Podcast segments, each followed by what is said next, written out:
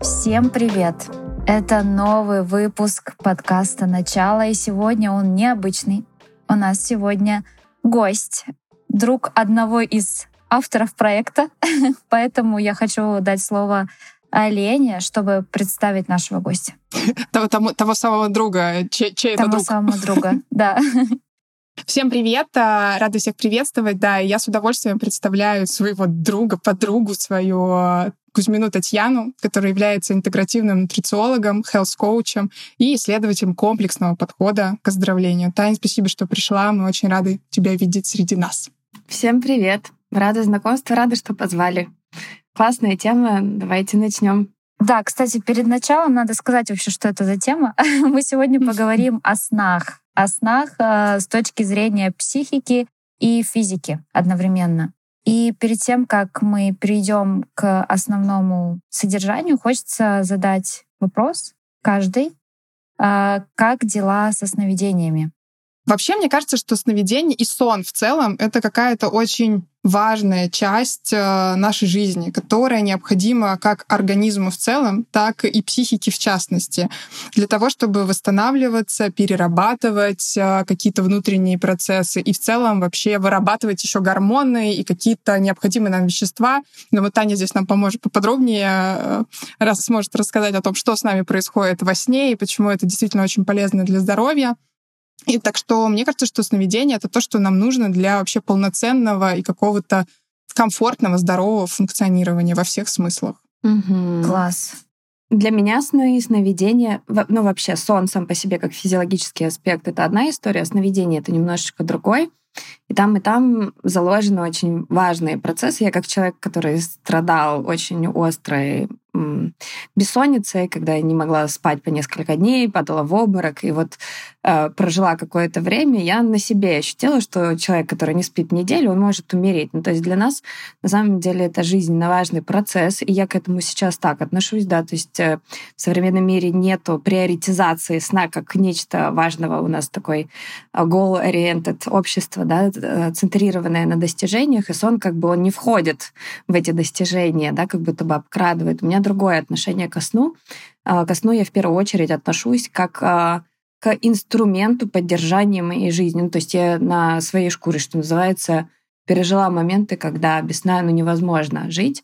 И, а что касается сновидений, у меня вообще с ними очень интересная связь. Я в 12 лет нашла книжку по, про осознанные сновидения, и первый раз тогда начала практиковать осознанные сновидения, и для меня это был такой кайф, когда я во сне могла полетать или что-то поделать, то, что в обычной жизни было невозможно. И, наверное, с того момента сновидения стали для меня таким особенным миром, в котором я могла ощущать, переживать. То есть у меня много какой-то вот этой связи именно с вот этой частью своей жизни, я ее тоже воспринимаю как нечто реальное, ну, может быть, не такое реальное, как мы сейчас с вами здесь говорим, но это тоже большой аспект нашей жизни. Моя часть такая. Маша, как у тебя? Да, перед тем, как я перейду, сейчас я выпущу свою собаку э, из комнаты. Секунду. Да, у нас сегодня на самом деле много всего сложилось а, неожиданного по звуку. И мне кажется, сейчас же идет этот коридор затмений, и вот он тоже сказывается на всех неопределенностях а, и факторах, потому что у меня в кабинете сегодня сверлят за окном, что-то пылесосят, что-то выливают, поэтому я заранее извиняюсь перед нашими слушателями, если будут прекрасные звуки на фоне. Да, но зато этот подкаст очень уютненький. Каждый пишет из его из своего пространства. Так что, кстати, предложение слушателям, если вы не в дороге, а если в дороге, зайдите, возьмите себе кофейка, пусть прослушивание будет приятным. Если вы дома, налейте себе чаю. И тема классная. Для меня тема снов — это, э, наверное, вот если не говорить про сам процесс сна, как физическая какая-то э, история, а вот именно про сновидение, то, наверное, для меня это тоже какой-то отдельный классный мир, где есть какая-то магия, где вот в нашем современном мире, где вообще не очень-то верят э, в какую-то магию и так далее, она остается в сказках и мультиках, в детских каких-то историях, то сны — это как будто бы место, где это все может жить. Вот. И когда я думала вообще об этой теме, готовилась к подкасту, я вспоминала и Нолана с его фильмом «Начало», и мультик, эм, и вообще в целом произведение «Алиса в стране чудес». И так совпало, видимо, додумала до такой степени, что сегодня у меня э, толстовка с принтом, там сзади нарисован э, кастомизирована под Алису в стране чудес. Короче, я прям э, для, видимо, для вдохновения решила ее надеть перевод этой темы тоже, да, про то, что вообще вот это разграничение, с которого Таня начала, про то, что вообще что такое сон, а что такое сновидение, и что это как будто бы связанные между собой вещи, иногда мы их называем одним словом, но в целом это вообще различные процессы, там, где сон... Э, вот у меня, я, поправьте меня, я вот, какое определение мне понравилось, я такое себе и зафиксировала, что это вообще особое состояние сознания, а также естественный физиологический процесс, характеризующийся пониж, пониженной реакцией на окружающий мир и специфической мозговой деятельностью. Я такая интересная, конечно, специфическая мозговая деятельность звучит. То сновидение — это вообще организованная психическая деятельность, которая отличается от психической деятельности в период бодрствования и подчиняется собственным законам. Вот чтобы нам просто с вами развести поним, поним, понятие, да, что такое сон, а что такое сновидение, потому что мы сегодня будем говорить и про то, и про другое. Mm-hmm. Да, я думаю, главное, чтобы мы еще сами тоже не путались в процессе подкаста. Ну, вообще, в целом, да. Ну, то есть я думаю, что ты очень точно сформулировала разницу. Хочется тогда поговорить про фазы сна вообще. Э, сон у нас управляется двумя системами. Одна более известная, наверное, э, распространенная это э, циркадная система, да, то есть у нас есть разные ритмы, э, циркадные и инфрадианные. Циркадные — это все, что у нас вкладывается в цикл Солнца и Луны, 24 часа, когда у нас день сменяется ночью. И инфрадианные — это ритмы, которые длиннее вот этого времени. Например, женский менструальный цикл у нас относится к инфрадианным, Медведи там засыпают, просыпаются тоже по своим инфрадианным ритмам. То есть у медведей как бы их циркадный ритм немножечко инфрадианный. Летом больше бодрствуют, зимой в основном спят. Да, но в целом э, мы знаем, что у нас есть э, два основных гормона день-ночь. Это э, кортизол и мелатонин. Собственно, ночь у нас регулируется условно этим мелатонином, день вот у нас регулируется кортизолом, серотонином и другими производствами гормонов. И э, то, что касается циркадных ритмов, там есть очень много споров по поводу сна, что у нас есть совы, есть жаворонки. Вы, кстати, кто? Вот как вы себя причисляете? Кто жаворонок, кто сова? Ты знаешь, у меня, у меня с возрастом сменилась эта история. Я все время считала, что я сова, а спустя время поняла, что, кажется, я все равно больше жаворонок, потому что я стала просыпаться рано по утрам, и мне с этим гораздо лучше, э, чем э, если я просыпаюсь в 12. Мне гораздо проще с утра все сделать э, и дальше быть э, свободной. И даже не то, что проще, физиологически это более обоснованно как будто бы стало. Угу. Маша, у тебя? Ну, у меня в целом, наверное, всегда было так, что какая-то мозговая деятельность мне гораздо легче дается с утра. Ну вот причем чем раньше встала, даже если я хочу спать, то я с большей какой-то силой и вообще в целом у меня есть какая-то воз... способность мыслить как-то. То есть ум вообще в целом и какое-то сознание, но еще настолько не настолько Э, забито всякой информацией. То есть, в принципе, как будто бы есть ощущение какого-то белого листа. Вот. И где-то после трех часов дня у меня начинается сильный спад э, вот именно какой-то когнитивной функции моей. Я хочу спать. А вот, и мне нужен хотя бы час перерыва там на, на прогулку или на просто отдых какой-то в тишине, чтобы я снова могла включиться. Многие люди действительно, ну, как бы спорят на тему, если жаворонки и если совы.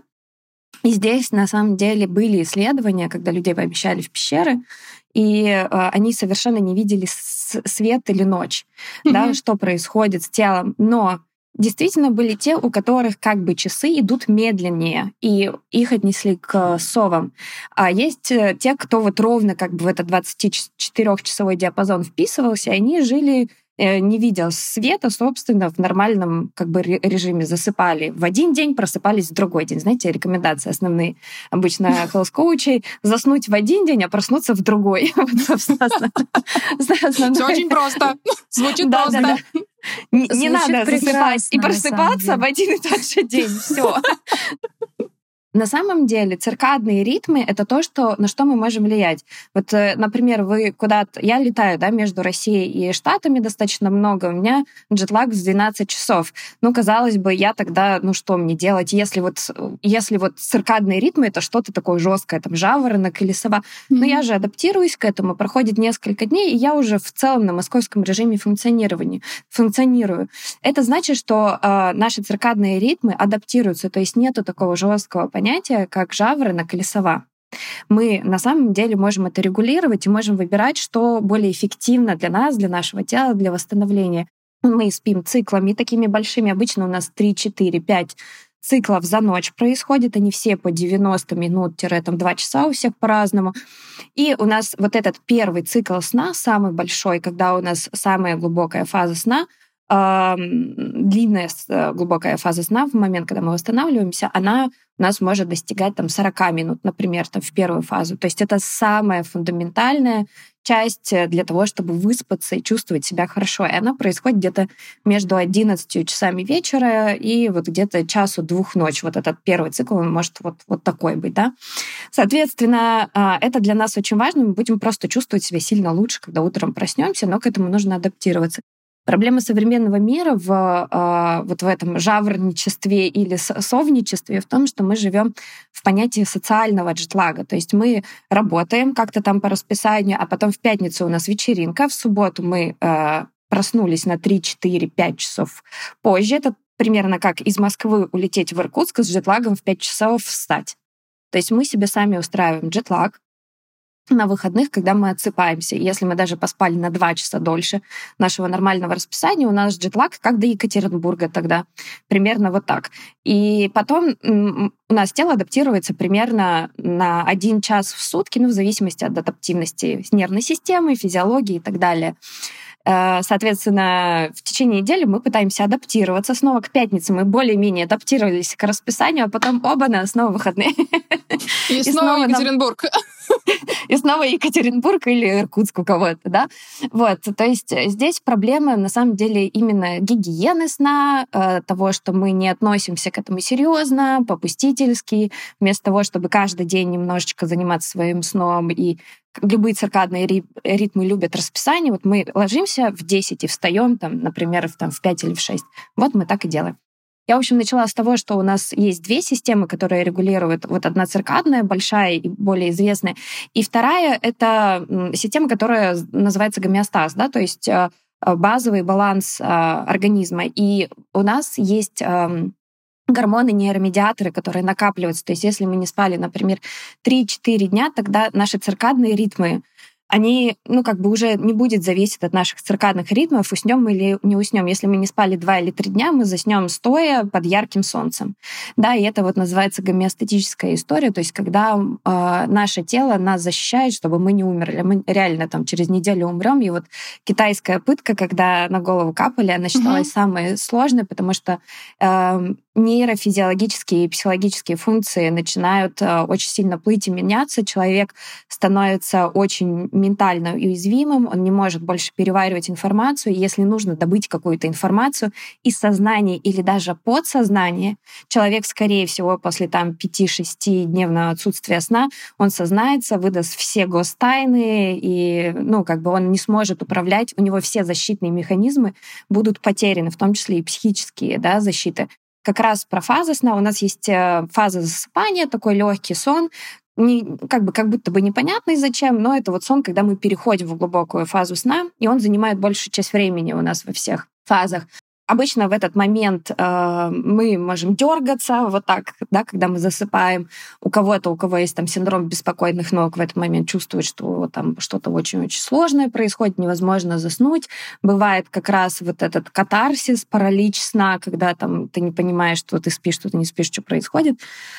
И дальше мы с вами проваливаемся, то есть нервная система за это время пытается успокоиться, затормозить, то есть э, вот этот момент оттяжка, вот эта педаль э, тормоза наконец-то у нас нажимается у нашей нервной системы, и мы как будто бы позволяем себе провалиться в глубокую фазу сна. В глубокой фазе сна наш дельта-сон, восстанавливается мозг, у нас восстанавливается тело, возобновляются клеточки, происходит такой глобальный базовый детокс. Собственно, вот именно мелатониновая вот эта часть, когда мы омолаживаемся, и у нас э, вырабатывается соматотропные гормоны и так далее, гормоны, которые сжигают жир, помогают всем метаболическим процессам. Внимание, внимание, важная информация. Да, действительно, чтобы э, сжигать жир, для того, чтобы худеть, для того, чтобы чувствовать себя классно, нужно обеспечить себе хотя бы 2-2,5, ну там у некоторых от полутора, скажем, минимум полтора часа в сумме за ночь глубокой фазы сна. Тогда у нас вырабатывается вот этот тот самый, самый важный соматотропный гормон, который у нас помогает сжигать жир. То есть если мы говорим, э, чтобы соматотропный гормон выработался, нам нужно 40 минут пахать в зале, и только после этого он начнет вырабатываться, и постепенно у нас будет уменьшаться жировая масса после 40 минут, то тут надо просто качественно поспать, и у нас э, мы в этот момент худеем. Ну и плюс у нас в этот момент падает инсулин, падает лептин, да, то есть всякие вот э, такие большого города зависимые заболевания, как инсулинорезистентность, лептинорезистентность, когда мы передаем и так далее, это все вот тоже зависит от глубины сна. То есть если мы не доспали, скорее всего, мы съедим от 300 до там 900 калорий больше на следующий день, потому что у нас чувствительных клеток э, ко всем вот этим аспектам потеряется. Вот. И дальше мы выходим в очень интересную фазу, которая называется фаза REM, Rapid Eye Movement, да, когда наши глаза, наше тело в, вступает в такой паралич. Э, мы в этот момент обычно лежим абсолютно неподвижно, но можно увидеть, как у человека за закрытыми глазами вот так глаза бегают с закрытыми веками. И это один из самых вообще фундаментальных тоже и важных процессов, которые у нас происходят для психики. Собственно, я сейчас к вам подведу, потому что mm-hmm. мы переходим ко снам.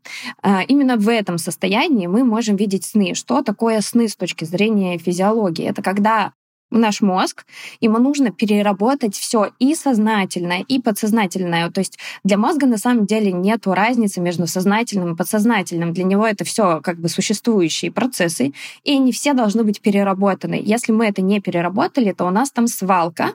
Если эту свалку не разгрести, на следующий день мы неадекватные. Соответственно, вот именно этот rapid eye movement — это фаза быстрого сна, в которой мы перерабатываем все, что нас сознательно и бессознательно волнует. Если были исследования, если мы не поспали достаточно, вот, например, алкоголь э, может не повлиять на фазу глубокого сна, хотя тоже обычно влияет, но в большей степени алкоголь вечером будет влиять на именно rapid eye movement. То есть мы в этот момент будем, э, у нас не будет достаточного количества времени для того, чтобы все это переработать. И на следующий день, ну помимо отравления, интоксикации, обычно у человека есть вот такое, что он плохо фокусируется, он не может на чем-то сосредоточиться, он забывает слова и так далее, потому что пострадало. И э, в случае, например, с университетом были много на студентах, вот по Rapid Eye Movement сделаны э, исследования, когда студентам нужно было сдавать экзамены, и вот часть студентов в фазе REM будили, а часть нет. И те, кто был нормально выспался, они нормально сдавали экзамен, даже если часть из них была не подготовлена. То есть им э, соображалки как бы хватало. А те, кого будили, они уже не могли ничего с этим сделать. Вот, ну и, собственно, базируясь на Rapid Eye Movement, э, э, была изобретена терапия ДПДГ, да, когда мы через э, перепрошивку, вот, э, через движение глаз, мы можем влиять на перепрошивку, перепроживание определенных сценариев, которые у нас есть. И эта терапия была э, изобретена для работы с посттравматическим расстройством. Да? И ну, мы здесь можем хотя бы по этой взаимосвязи увидеть, насколько важна нам вот эта часть сна. Ну, то есть нельзя ничего выкинуть, нельзя ничего обрезать. Это все очень-очень важно. Тоже очень интересная, огромная тема вообще то, как физиологически происходит э, сам по себе сон, как эти фазы сменяют друг друга, да, и какие важные процессы происходят в каждой фазе сна. То есть э, почему важно спать не два часа, грубо говоря, да, а полноценных там 8, ну или сколько там, 6 там минимальных, да, которые нужны для того, чтобы каждая фаза сменила друг друга.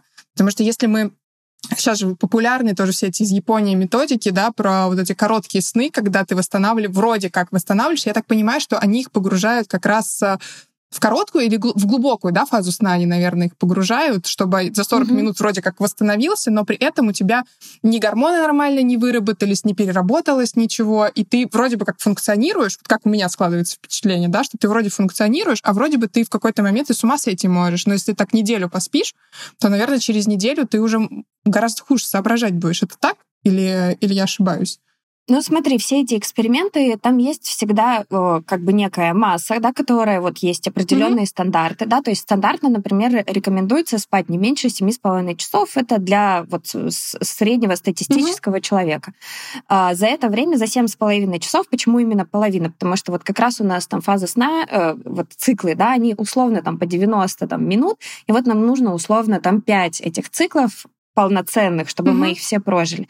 Почему иногда говорят, что нужно найти время, когда просыпаться? Потому что если ты проснулся не вот в эту стадию, когда ты готов к пробуждению после быстрой фазы сна, а, например, поставил будильник и попал в фазу глубокого сна, то тебе ты как будто бы из куда-то, из какой-то ямы выбираешься, когда просыпаешься, очень тяжело встать, да, потому что э, уровень мелатонина высокий и так далее.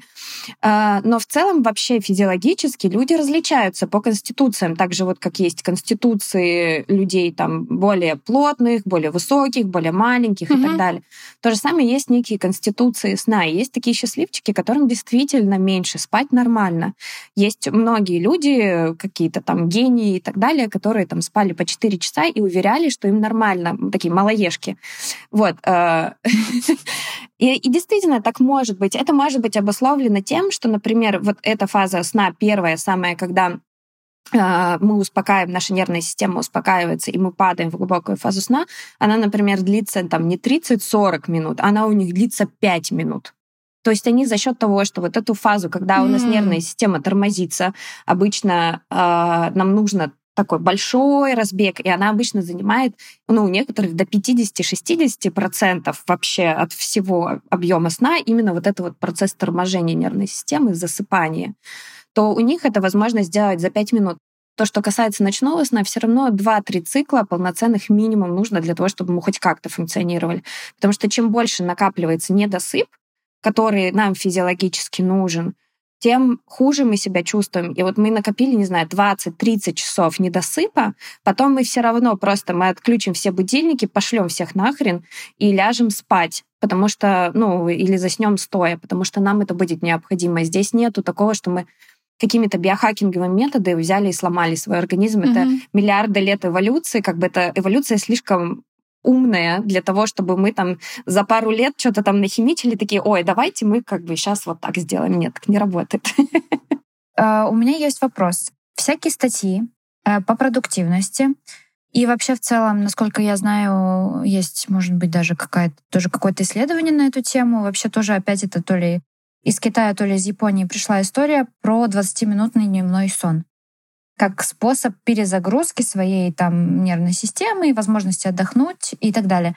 Вот это рабочая штука или не особо? Да, то, что касается дневного сна, то, что называется power nap, она действительно существует, и она отличается от э, э, сна, который нам нужен ночью. В Power Nap мы используем именно вот эту фазу расслабления. Мы не входим в фазу глубокого сна, мы не входим, ну, у нас может быть какая-то а фаза REM, то есть мы можем увидеть какие-то короткие сны, но, как правило, мы не можем себе организовать за 20 минут. Почему? Оно именно 20 минут, и по будильнику нужно встать, максимум у кого-то может быть 40, да, то есть вот эта фаза расслабления. Для чего это делается? Нервной системе в течение дня нам все время нужна перезагрузка. Помните, мы в школе выходили на переменки. Нафига? Угу. Потому что 40 минут мы концентрируемся, дальше уже все, потекли. 40 минут концентрируемся, угу. потекли и так далее.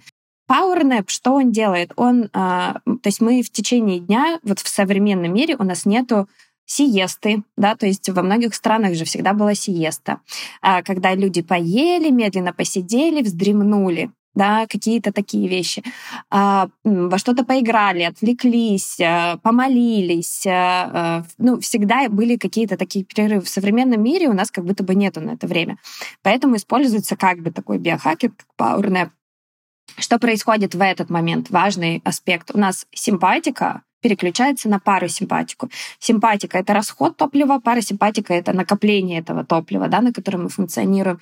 И за 20 минут э, у нас наша нервная система расслабляется, у нас выделяются нужные гормоны, мы перезагружаемся, и мы можем более активно функционировать дальше в течение дня. Это действительно классная вещь, причем иногда люди делают так, что они выпивают небольшую чашечку кофе, для того, чтобы ровно через 20 минут, когда происходит вот этот кортизоловый кик от кофе, можно было легко проснуться именно через 20 минут и типа дальше продолжить функционировать. Лайфхак. Именно, да, именно эти 20 минут они спят, пока Класс. не произошел этот кик от кофе. Я, когда слушала как раз эту сменяемость ритмов, я на самом деле сидела и думала о том, какой же у нас умный организм, и насколько все все-таки сильно взаимосвязано физическое и психическое, потому что как будто бы, что даже вот эти вот глубокая сна нам нужна для того, чтобы восстанавливаться физически, то короткая фаза сна нам больше нужна для того, чтобы восстанавливаться психически и перерабатывать э, огромный объем информации, который наш мозг получает за целый день. И насколько все взаимосвязано в нашем теле, в нашем организме, и как важно и дневное наше действие, да, то также и ночное наше действие мы все э, признаем сознание, мы все признаем нашу дневную жизнь, и как мало людей признают вообще свою ночную жизнь и важность этой ночной жизни и контакта. Я постепенно начинаю переходить в психическое mm-hmm. состояние и важность того, психического содержания вообще сна, и насколько это важно для нашей психики, потому что за дни, э, за целый день мы получаем огромное количество входящей и, шума, и информации, при том через уши, через глаза, через нос, через разные, через тактильные, кинестические какие-то ощущения наши.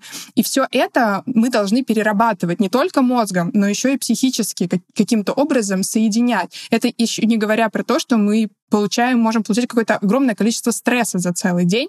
И для того, чтобы продолжать эффективно функционировать, как э, сейчас очень популярно в современном э, мире, о чем говорит как раз тоже Таня, которая направлена на такое на потребление, да, и на суперэффективную деятельность, мы огромное количество всего начинаем вытеснять. Но то, что вытеснено, оно не удаляется из корзины. Как бы для того, чтобы оно удалилось из корзины, необходимо пространство для того, чтобы это переработать и как-то понять, куда-то рассортировать э, по папочкам. Именно это происходит с нами во сне. Это одна из функций вообще сна — перерабатывать информацию, которую мы получили за целый день. И хочется вообще поговорить, наверное, о том, э, что такое сновидение, да, с точки зрения психологии, из чего они состоят э, и зачем они нам нужны. Начнем, наверное, сначала с того, какие содержания сновидений бывают. Манифестное. Манифестное и латентное. И латентное, да. То есть манифестное — это, по, по сути, то, что явно, что приснилось и лежит в сюжете сна. Угу. Просто как пересказ. А латентное — это какое-то скрытое символическое содержание сна. Все так, все так. То есть, грубо говоря, манифестное — это, ну да, это сюжет, это вот, как когда мы пересказываем наш сон, мы рассказываем, что, не знаю, там, я встал, увидел э, луну, э, забрался на луну, потом открыл шкаф, не знаю, там, оттуда выпрыгнул дракон. То есть вот это вот манифестное содержание, то, что нам сон транслирует, то, что нам сон показывает. То латентное содержание сна — это то, что скрыто и зашифровано как раз через символы. То есть почему ты открыл шкаф, а какой это был шкаф. И вот здесь вот как раз это именно то, что показывает сон. То есть если мы говорим, например, про анализ сновидений, то мы скорее будем обращать внимание именно на латентное содержание снов. Вообще стоит сказать, что когда мы подходим к анализу сновидений, э, важно принять за истину наличие бессознательного. Потому что если люди не верят в бессознательное, то в целом можно бесполезно анализировать вообще как-то сон и как-то каким-то образом к этому притрагиваться. Потому что а, весь анализ сновидений базируется на признании того, что наше а, состояние, в нашем состоянии есть бессознательные процессы, которые с нами происходят и которые мы не осознаем. Да, угу. и как раз, по сути, на вот этой вот фазе сна, про которую Рэм, угу. фаза сна, про которую Таня говорила, что на ней снятся сны, по сути, именно на этой стадии мы как раз очень близки к этому бессознательному. И есть люди, которым, например, не снятся сны, вообще не снятся сны. И, ну, то есть либо они их не помнят, либо действительно не снятся. И вот тоже вопрос такой к Тане сейчас. Э, что происходит вот с точки зрения физиологии э, с людьми, которым не снятся сны? То есть у них эта стадия отсутствует, это вообще возможно? Всем людям снятся сны. Такого не бывает, чтобы человек не видел сны. Mm-hmm. То есть э, эта фаза может быть короче, она может быть прервана или еще какая-то вот эта стадия РЭМ, но она всегда существует, она как бы там есть. Просто мы можем не помнить эти сны. Угу. Или мы можем проснуться в такую фазу сна, что мы как бы все вот эти воспоминания о переработке вот этой информации могут, могут быть утилизированы. Либо эта информация нам не нужна, и мозг тоже не дает нам помнить о том, что мы перерабатывали определенную часть. Обычно это, ну, обычно это у тех людей, которые мало спят, и у них как бы нету вообще этого ресурса энергии на то, чтобы как-то эти сны там запоминать, что-то с ними делать. И, как правило, мы запоминаем сны не из первой, там, второй и третьего цикла сна, мы, э, вас, у нас есть воспоминания о снах из, последней, э, из последнего цикла, да, то есть те, которые под утро. Mm-hmm. Самые ну, то есть, по сути, сны. если человек э, говорит о том, что ему не снятся сны, ну, то есть если резюмировать, да, то, скорее всего, либо он мало спит, действительно, то есть там, не знаю, там три часа в сутки, дай бог спит, вот, э, и засыпает уже, и просыпается в один день, то, о чем тоже говорили, либо он э, просто не запоминает по какой-то другой причине. Но они всегда снятся. То есть мы не можем выжить, если мы не перерабатываем эту информацию. Ну, это невозможно. Прикольно. Мне кажется, классная мысль. Ну, я думаю, что да, потому что, мне кажется, иначе бы психика просто не справлялась. Угу. А, еще, если говорить о функции снов, то Фрейд вообще э, тот, кто вообще в целом начал говорить о, о том, что у снов есть э, какие-то символы, да, и какие-то процессы, на которые можно еще смотреть. Все началось с Фрейда. И в его концепции вообще, что сновидение и сон это то, э, это исполнение желаний наших. Это бессознательное исполнение всех наших влечений и всех наших желаний. И это вообще основная функция сновидения. Он выделял три типа вообще желаний. Это появившиеся днем и неосуществленные. Это возникшие днем и отвергнутые. Это то, что мы запрещаем сами себе. И это постоянно существующее в бессознательном подавленное желание. Очень часто это что-то из нашего детства, что когда-то нам запрещали, мы это далеко вытеснили. Туда же очень часто относятся относятся все эротические, сексуальные наши какие-то желания и влечения. И интересно, что желаний, типа, появившимся днем и возникших, э, короче, всех желаний, которые возникли днем, да, неважно, осуществили мы их или мы их отвергли, недостаточно для формирования сна, считал Фрейд. Он считал, что только наличие трех компонентов позволяет вообще сну сложиться. Только из этих трех компонентов мы видим сны. А следующая функция сна — это продолжение нашего сна. Почему наши сны часто бывают какими-то волшебными, какими-то странными, для нас очень сильно непонятными. Потому что одна из задач сна — это сохранить наш сон, как раз для того, чтобы могли происходить все психические процессы. Это еще раз о том, как все сильно взаимосвязано у нас. И э, Поэтому мы всегда будем видеть как-то очень все красочно и в максимально безопасном формате. А, даже когда нам снятся кошмары, о кошмарах чуть-чуть попозже мы об этом поговорим, почему людям вообще снятся кошмары, для чего они нам снятся. Но даже кошмары — это способ, безопасный способ переработки какой-то травмы или какого-то пережитого стресса, потому что через них как раз наша психика учится с этим э, справляться. А, дальше а, еще одна из важных функций — это символизация. А, это как раз то, о чем мы сейчас говорили, вот про вот этот открыть ящик, почему, ну, открыть какой-то шкаф, почему именно шкаф, то все, что, все латентное э, во сне, вот это все скрытое, оно будет символизировано, у всего будет появляться какой-то смысл. И когда мы, например, говорим об анализе снов, мы чаще всего обращаем внимание на мелочи. То есть может быть целый сон, насыщенный событиями какими-то, но вдруг в этом сне вы обращаете внимание на то, что у вас были красные лаковые сапоги, то, скорее всего, мы будем будем говорить о красных лаковых сапогах, потому что это какая-то очень важная деталь сна. Это как раз символ, который сон вам показывает. Он что-то для вас значит, там что-то зашифровано. А, Еще одна э, важная функция сна — это интегративная функция. Это, по сути, как раз то, о чем мы говорили. Это интеграция текущих переживаний э, в ассоциации э, сновидения. И это одна из э, причин как раз тоже кошмарных снов. Когда скопилось много напряжения или есть много какого-то отрица... отрицаемого, вытесненного материала, то чтобы переработать его, психика использует сны как безопасное переживание. Ну, в целом, о чем я и сказала, чтобы наша голова при этом продолжала отдыхать. То есть мы начинаем ассоциировать, проживать какие-то сюжеты, но мозг при этом отдыхает в этот момент. И, конечно же, это разрешение внутренних конфликтов. Еще одна из важнейших вообще функций снов. Да, я сейчас подумала про детей, которым снятся кошмары. Ну, то есть угу. им снятся кошмары, и обычно дети в ужасе в этот момент, и они там плачут, бегут к родителям, ищут поддержки. И родители тоже могут не очень понимать, что вообще происходит с ребенком. Ну, то есть, угу. и заканчивается все тем, что опять ты там насмотрелся своих каких-нибудь э, дебильных э, мультиков угу. в интернетах со страшными хаги-ваги вот этими или еще кем-нибудь, да? Ну, то есть эти вот актуальные герои сейчас с ужасными зубами. Вот. Но вместо того, чтобы как-то порассуждать вообще, ну, в целом, как-то не то чтобы даже как-то эмпатично откликнуться, а хотя бы, в принципе, подумать, с чем на самом деле сейчас сталкивается малыш, почему ему снятся кошмар. Попробовать поиграть э, в аналитика, ну, и порассуждать, что, что поговорить о чувствах, попытаться поговорить о том, что испытывал малыш, потому что даже в, во взрослой терапии, ну то есть когда с психологом вы анализируете сны, и я сейчас говорю о анализе, о психоанализе или о психоаналитической терапии по Юнгу. Психоаналитическом там... направлении, психодинамическом. Да, да. Да, то есть даже там, когда вы говорите о том, что произошло во сне, вы в целом еще смотрите, что вы чувствовали там. И Конечно, что вы чувствовали, важно. когда проснулись. Вот. На самом деле, ты когда заговорила о детях, у меня прям сразу же ощущение, конечно, детям снятся кошмары. Вы представляете, сколько процессов вообще внутренних конфликтов переж... мы переживаем в детстве, когда наша психика развивается.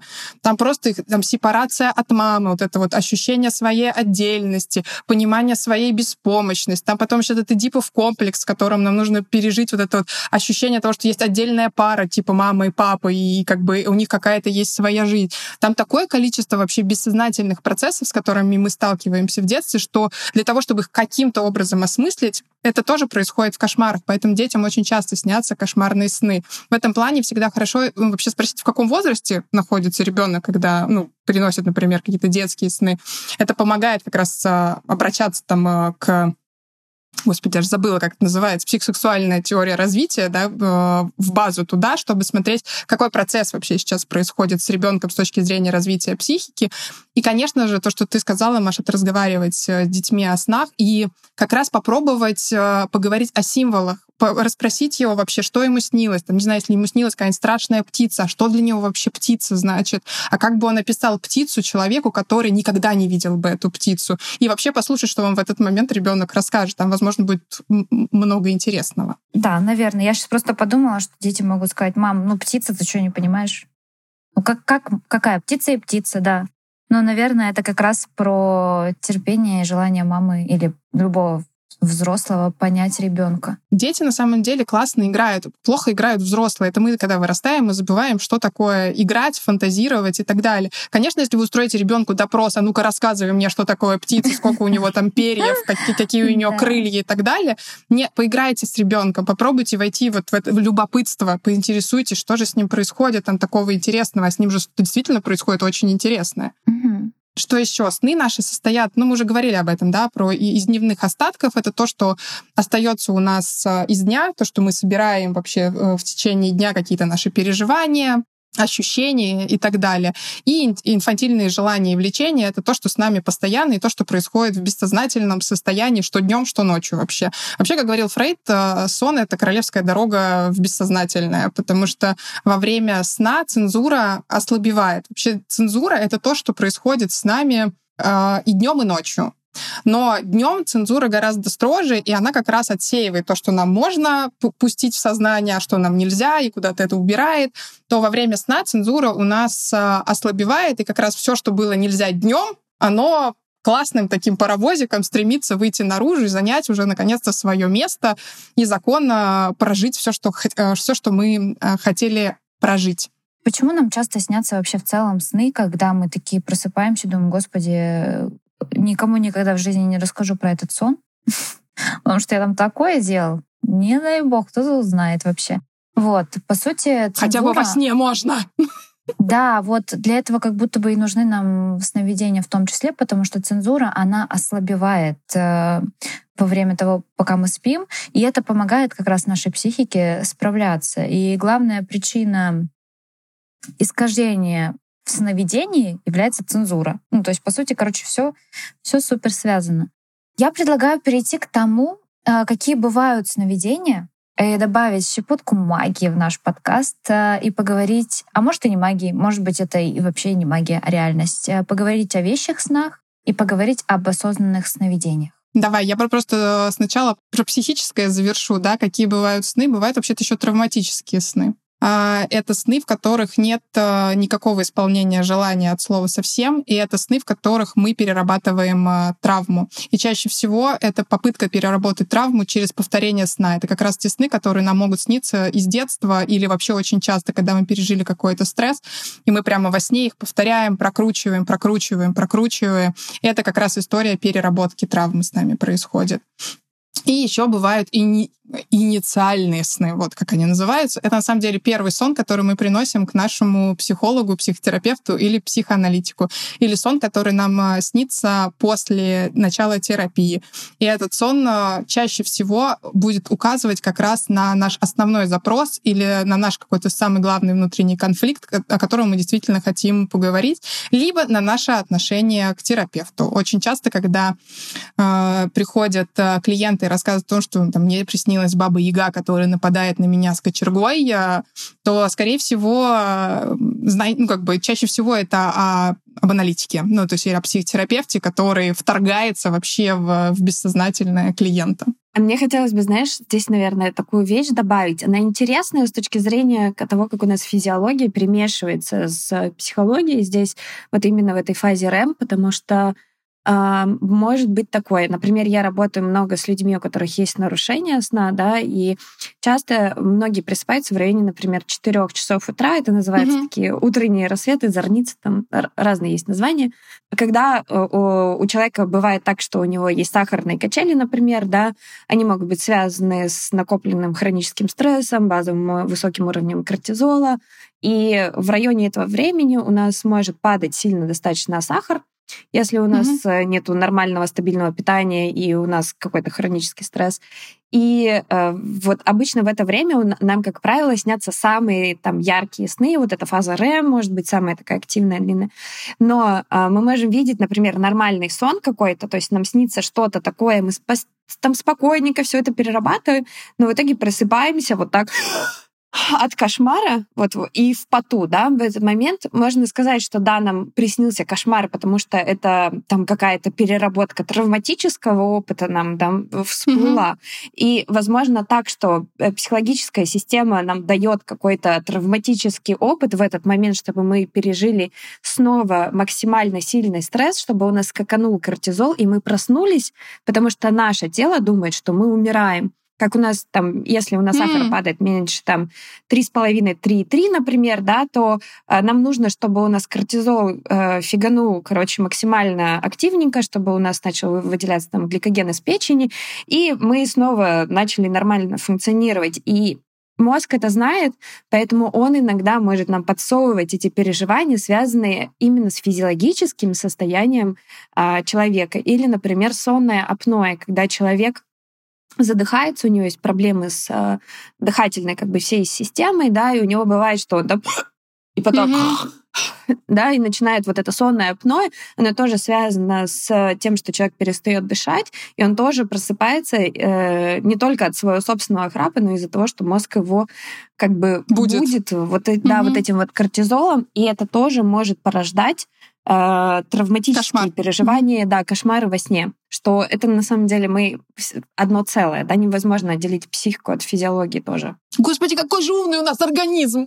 Вообще, капец. Да, снова да. я вспоминаю вот эту вот историю с биопсихосоциальной моделью, которая, по сути, лежит тоже в основе всего и в целом в основе того, как функционирует психика. По сути, травматические сны и вообще кошмары — это тоже все разновидность сновидений, вот, поэтому давайте все-таки перейдем к ним, а, поговорим про вещих и осознанных снах. Ну, вещи сны, на самом деле, есть э, два подхода к тому, как их транслируют. Э, есть понимание так, так называемые проце, э, про, господи, процессные, прозрачные сны, там, где как раз латентное и манифестное очень близко и очень идентично. Их еще иногда называют детскими снами или теорией исполнения желания. То есть, не знаю, там ребенок поел клубнику днем, и ему ночью снится, как он ест сладкую клубнику. Вот это типа прозрачный сон. И также ему может сниться, что он завтра будет есть прозрачную прозрачную клубнику. То есть можно... И он такой, типа, мол, мне при... В клуб... прозрачную клубнику. Может, прозрачную клубнику, да. А, вкусную клубнику он будет есть завтра, и может казаться, ого, я, я прям предвидел, это был вещий сон, но это на основе опыта скопившегося. А еще есть э, такое понимание, как э, Юнг называл это анти, антици, господи Иисусе, антиципациями. А, это, по сути, предвосходящее событие внутренним предупреждением. То есть они относятся к так называемым вещим снам, когда наш организм нас предупреждает заранее. И здесь к этому можно относиться, конечно, тоже двояко, что, с одной стороны, боже, я там видел, как, не знаю, там что-то случится со мной днем, а, вот во сне мне снилось все то же самое. Но этого есть, может быть, достаточно простое объяснение, что знаки того, что это может произойти, получались на протяжении какого-то времени, но сознательно вытеснялись, а ночью они переработались, э, и вы увидели картинку, то есть как будто бы все сложилось наконец-то в пазл, собралось. И э, вас просто бессознательные сознания, они просто предупреждают, что, пожалуйста, будь осторожен. Ты вот, например, ты ходишь э, каждый день по одной и той же дороге, и вчера, например, там начали чинить, там, убрали крышку канализационного люка, и ты об этом забыла, вообще не помнил. Но твое бессознательное во сне тебе может показать, как ты проваливаешься в люк. И на следующий день, если ты не обратил на это внимание, ты можешь провалиться в люк. Но это не вещий сон. Ты как бы просто увидел это предупреждение уже во сне. Ну да, по сути, Юнг э, говорил здесь о том, что, по сути, такие сны, они предупреждают тебя о том, что может случиться том, что случится что-то, провокатором чего станешь ты сам, по сути, потому что, ну, как бы есть какие-то действительно знаки.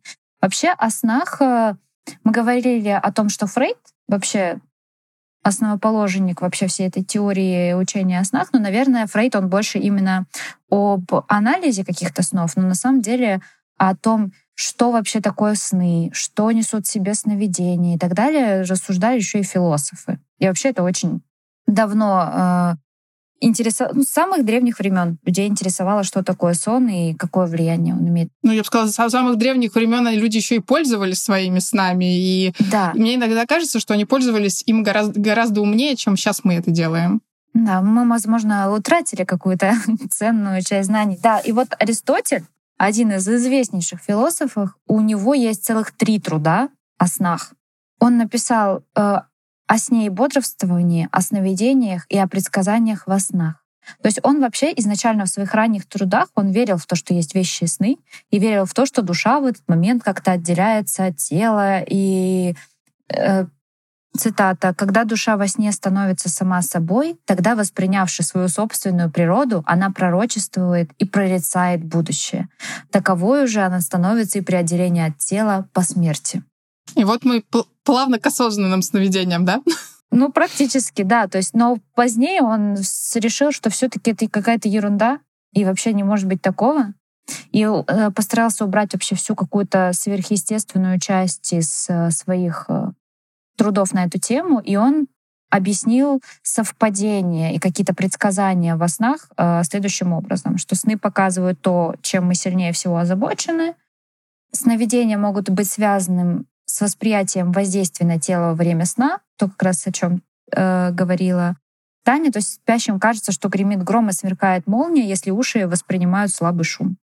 Вот. И он говорил о том, что, тоже цитата, некоторым люди, людям по натуре болтливым и возбудимым мерещится множество всевозможных видений. А поскольку с ними случаются разные происшествия, бывает, что им везет, и некоторые из их сновидений соответствуют действительным событиям.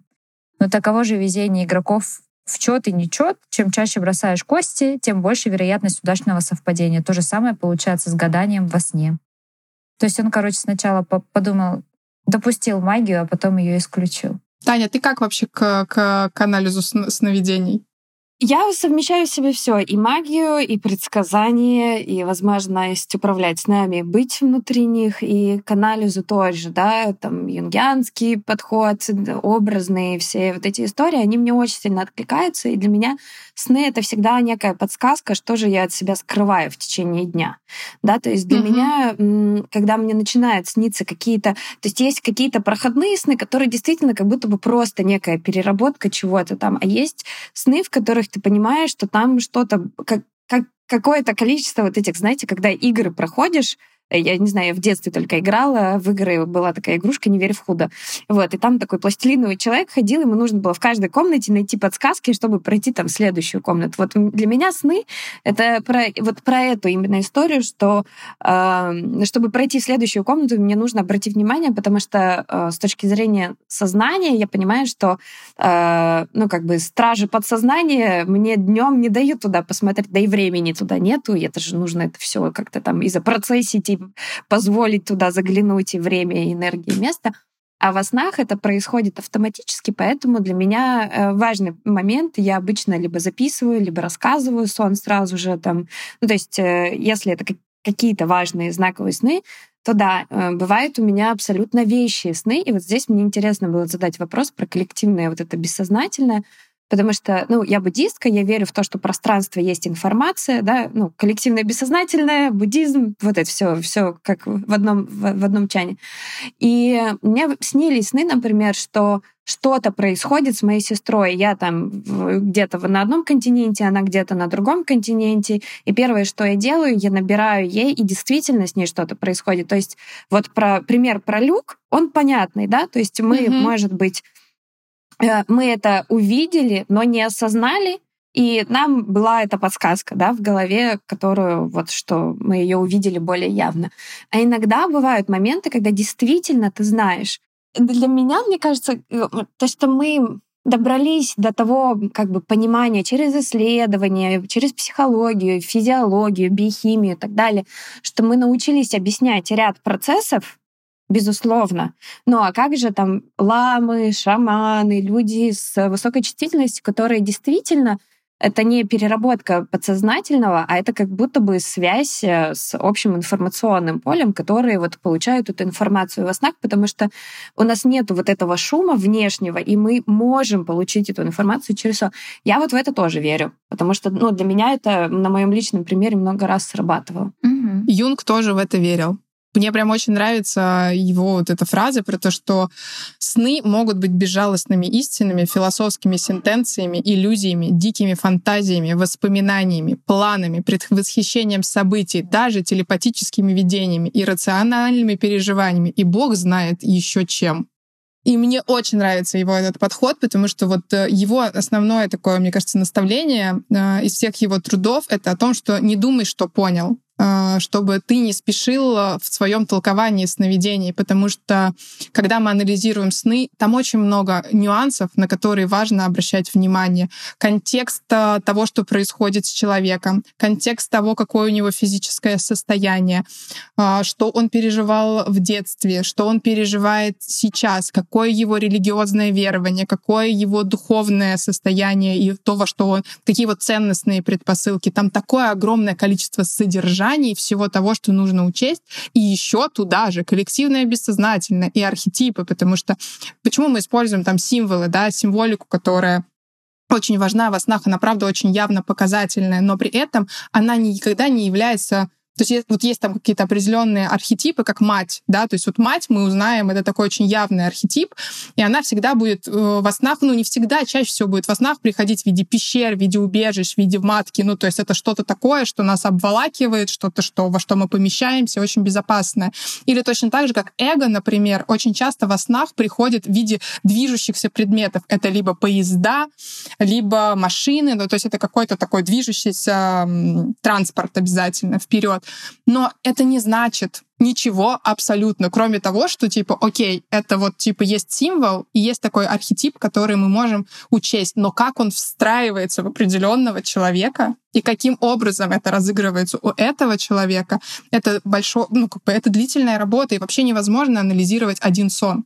Очень важно смотреть на цепочку снов и на, на то, что происходит еще с человеком в целом. Мне хочется добавить, сказать, что вообще в целом а, как-то это верх какого-то самомнения и высокомерия, думать, что мы все можем объяснить. Ну вот мы сейчас придумали кучу наук, и вот эту вот всю кучу берем и наваливаем, простите, какая-то такая пришла мне ассоциация на все, чтобы только чтобы объяснить и чтобы не оставаться с какой-то неизвестностью, неопределенностью. И мне кажется, что Юнг, во-первых, один из тех психологов, мы уже говорили об этом в каком-то из подкастов, он оставил нам это пространство для магии, для того, что мы не можем объяснить. И в целом хочется сказать, что и другие коллеги наши, кто-то из наших преподавателей тоже не отрицает того, что что-то может происходить. То есть есть какое-то условное поле, которое с чем-то нас сталкивает, что-то нам подсказывает, с чем-то помогает справляться или наоборот э, э, встречает нас с чем-то, что нам необходимо пройти самим. И я думаю, что это как раз вот, возможно, какие-то такие сны, они чуть-чуть больше, чем мы могли бы о них сказать. Да, сны — это вообще, мне кажется, потрясающий ключ к себе вот то, о чем, Тань, ты говорила, да, то, что ты записываешь какие-то знаковые сны, что ты пытаешься через них понять что-то очень важное для себя. И это, правда, классная подсказка для того, чтобы смотреть, знакомиться с собой, находить какие-то ответы, на которые не хватает времени или сознание не позволяет с этим столкнуться днем. Угу. Это прекрасно. У меня бывают сны, когда я могу влиять на происходящее. Я так понимаю, я никогда не задумывалась, осознанные они или нет, но из серии иногда, когда мне снится кошмар, я могу себя разбудить физически. Ну, то есть я как будто себя выдергиваю. То есть я понимаю, что так это кажется плохой сон. Мне нужно сейчас либо пошевелить рукой, либо чуть-чуть как-то перевернуться, либо попробовать открыть глаза, и у меня это получается. То есть вот это интересно. Это, это осознанное сновидение или что это? Таня, слово тебе. Да, но смотрите, в основ... Э, осознанное сновидение — это вообще все, что когда ты понимаешь, что ты спишь. То есть, когда для тебя реальность угу. нереальна, ну, то есть ты понимаешь, что это не есть та реальность, которая есть на самом деле. Это и есть осознанный как бы сон. И дальше там есть, э, ну, как бы определенные глубины, да, когда ты э, ну, первое, это нужно осознать, да, что я нахожусь во сне. Это самый первый, самый сложный шаг. Обычно для этого нужны некие якоря, да, то есть э, какие-то вещи, которые ты понимаешь, что э, по которым ты можешь понять, что это сон. Ну вот как в начале это была юла, да, которую он крутил, чтобы понять, спит он или нет. Э, у нас могут быть свои какие-то якоря. То есть э, первое, понять через какой-то якорь, вот как ты говоришь, пошевелиться, да, попробуй пошевелить там рукой или еще что-то. Это уже следующее, это действие. То есть ты осознал дальше, ты попробовал что-то поделать, что-то как-то повлиять. И дальше как бы у нас психика так устроена, что нам нужно проверить, а действительно ли это сон, как вот, например, шизофреники, да, когда они там сходят с ума, там начинают с ножичком бегать, или люди под наркотиками вышагивают из окна. Почему это они делают? Потому что они думают, что реальность — это сон, что реальность на самом деле нереальна, и они ее пытаются проверить. Зарезать кого-нибудь, вышагнуть из окна, ну вот, вот эти, да, все состояния. Для нас тоже во сне есть этот момент, когда я хочу проверить, э, реально это или нет. У меня обычно проверяется очень просто. Если я могу взлететь, значит, я во сне. Если я не могу взлететь, то, скорее всего, что-то пошло не так. Вот. Соответственно, дальше мы как бы проверяем ее, убеждаемся, что это сон, и дальше мы приобретаем определенную свободу делать вообще все, что угодно.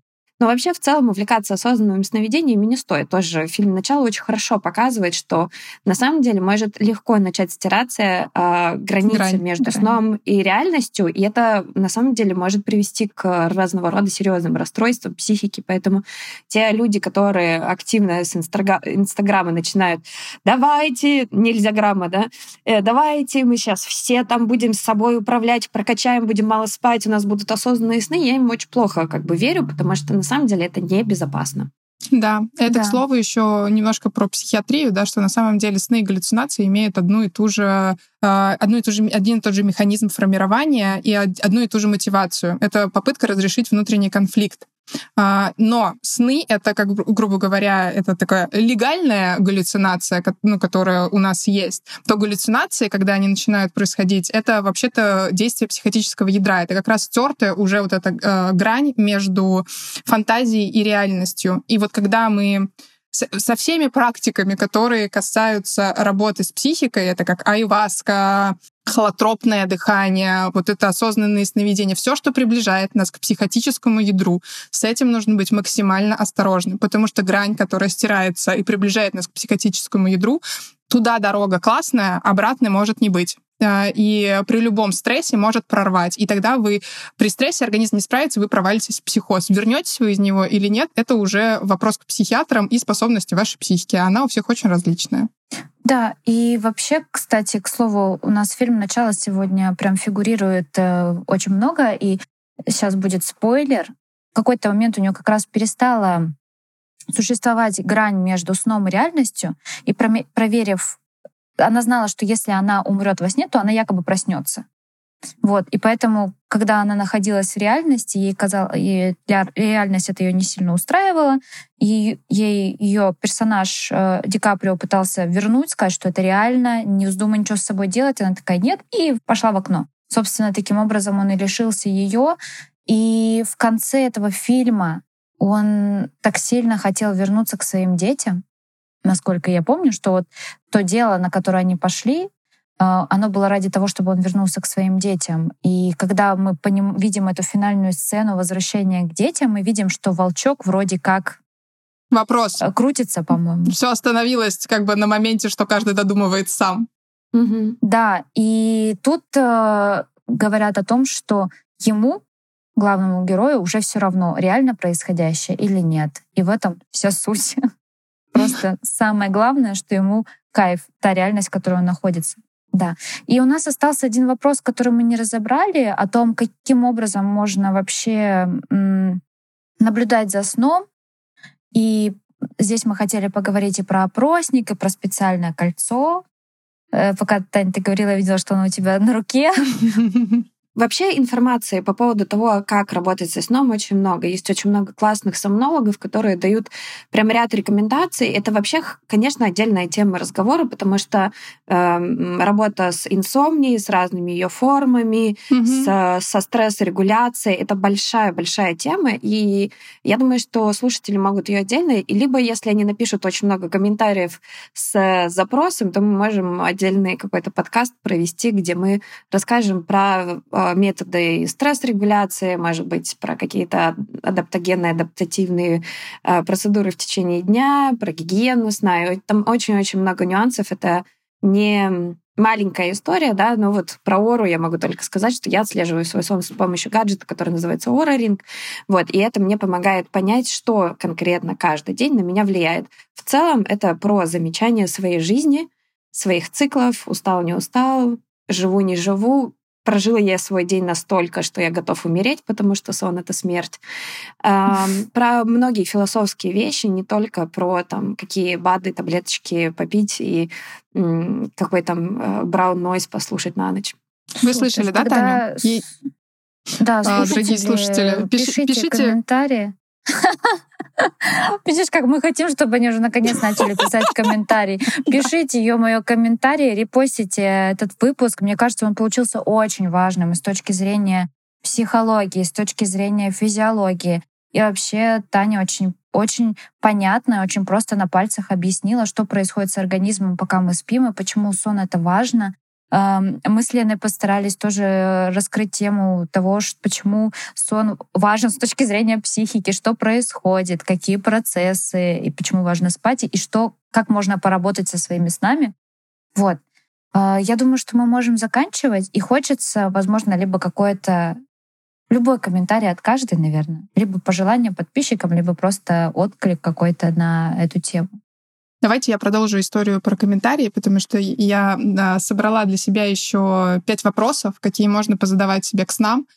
Э, поэтому, если кому-то будет интересно, пишите тоже, ставьте плюсики, лайки, я не знаю, что там, что там нужно делать, э, какую-то реакцию дайте, и мы тогда это просто вышлем вам ответным каким-то письмом или сделаем публикацию, если там наберется, не знаю, больше 30, грубо говоря, каких-то реакций на, на эту историю. Угу. По поводу отклика мне было очень классно поболтать. Мне было, как всегда, интересно и приятно видеть Таню. А, и наши разговоры всегда насыщенные и эмоциональные, и очень полезные. И надеюсь, что этот подкаст был также полезен и нашим слушателям, что они что-то подчеркнут для себя новое, интересное, и каким-то образом смогут посмотреть на свой сон и на свои сновидения с другой стороны, более осознанно про то, что как раз Таня говорила про кольцо, да, то есть как бы как обращать внимание и замечать э, свою жизнь. Это, правда, очень важно. Живите жизнь, друзья. Да, спасибо, Лен, спасибо, что позвала. У нас с тобой долгие отношения, и в том числе в, разговор, в, в разговорной форме. И то, что я особенно ценю, э, то, что сейчас было в этом подкасте, что важно, что мы можем посмотреть с разных сторон на одну тему. Это вот как люди, которые стоят вокруг слона, там пришло 30 ученых, и один изучает хобот, второй пятки, третий хвост, и каждый описывает свою какую-то историю. И э, в современной науке, к сожалению, очень мало соприкасается, э, как бы смешивается философия, психология, а, физиология, биохимия. И мне кажется, что вот более такой широкий подход, когда мы с разных сторон все-таки смотрим на какой-то объект, да, рассмотрение, это дает э, более широкое понимание, и мы не стали говорить, нет, это только вот психоаналитика, или это только волшебное мышление, или это может быть только так или это, а дали более широкий угол, и мне кажется, это очень важно в целом развивать навык широкого мышления. Это то, что вы делаете, за это вам огромная благодарность, зайдите еще, я буду очень рада. Маша, очень рада знакомству. Взаимно, да. Мне тоже было очень приятно познакомиться. Я для себя тоже открыла очень многого из того, что ты нам рассказывала про фазы сна, про э, вот эти путешествия по городам, когда ты находишься в одном городе, просто просыпаешься в разное время. Ну, то есть засыпаешь в Москве, просыпаешься в Екатеринбурге просто потому, что встал, ну или там где мы там только не просыпались за время этого подкаста. А, да, и мне хочется, наверное, сказать про про то, как здорово вообще изучать себя и про то, как э, прозвучала фраза, что сны — это тропинка к бессознательному, поэтому хочется сказать, что живите жизнь, друзья, это действительно очень важно, но и будьте внимательны к тому, что происходит с вами, то, какие символы, какие вообще знаки вы сами себе подаете, потому что это не то, чтобы что-то, что вам кто-то поместил в вас, это что-то, что происходит внутри вас, и это что-то очень важное. Вот, поэтому сны — отличный ключик к этому. Будьте внимательны, заботьтесь, любите себя, в конце концов. Вот. И да, мне тоже было очень приятно пообщаться. Чудесная компания у нас сегодня собралась. Это правда. Лен, ты так улыбаешься заботливо. Все, отлично. Тогда до встречи в новом выпуске. Всем пока. Пока-пока. Пока-пока.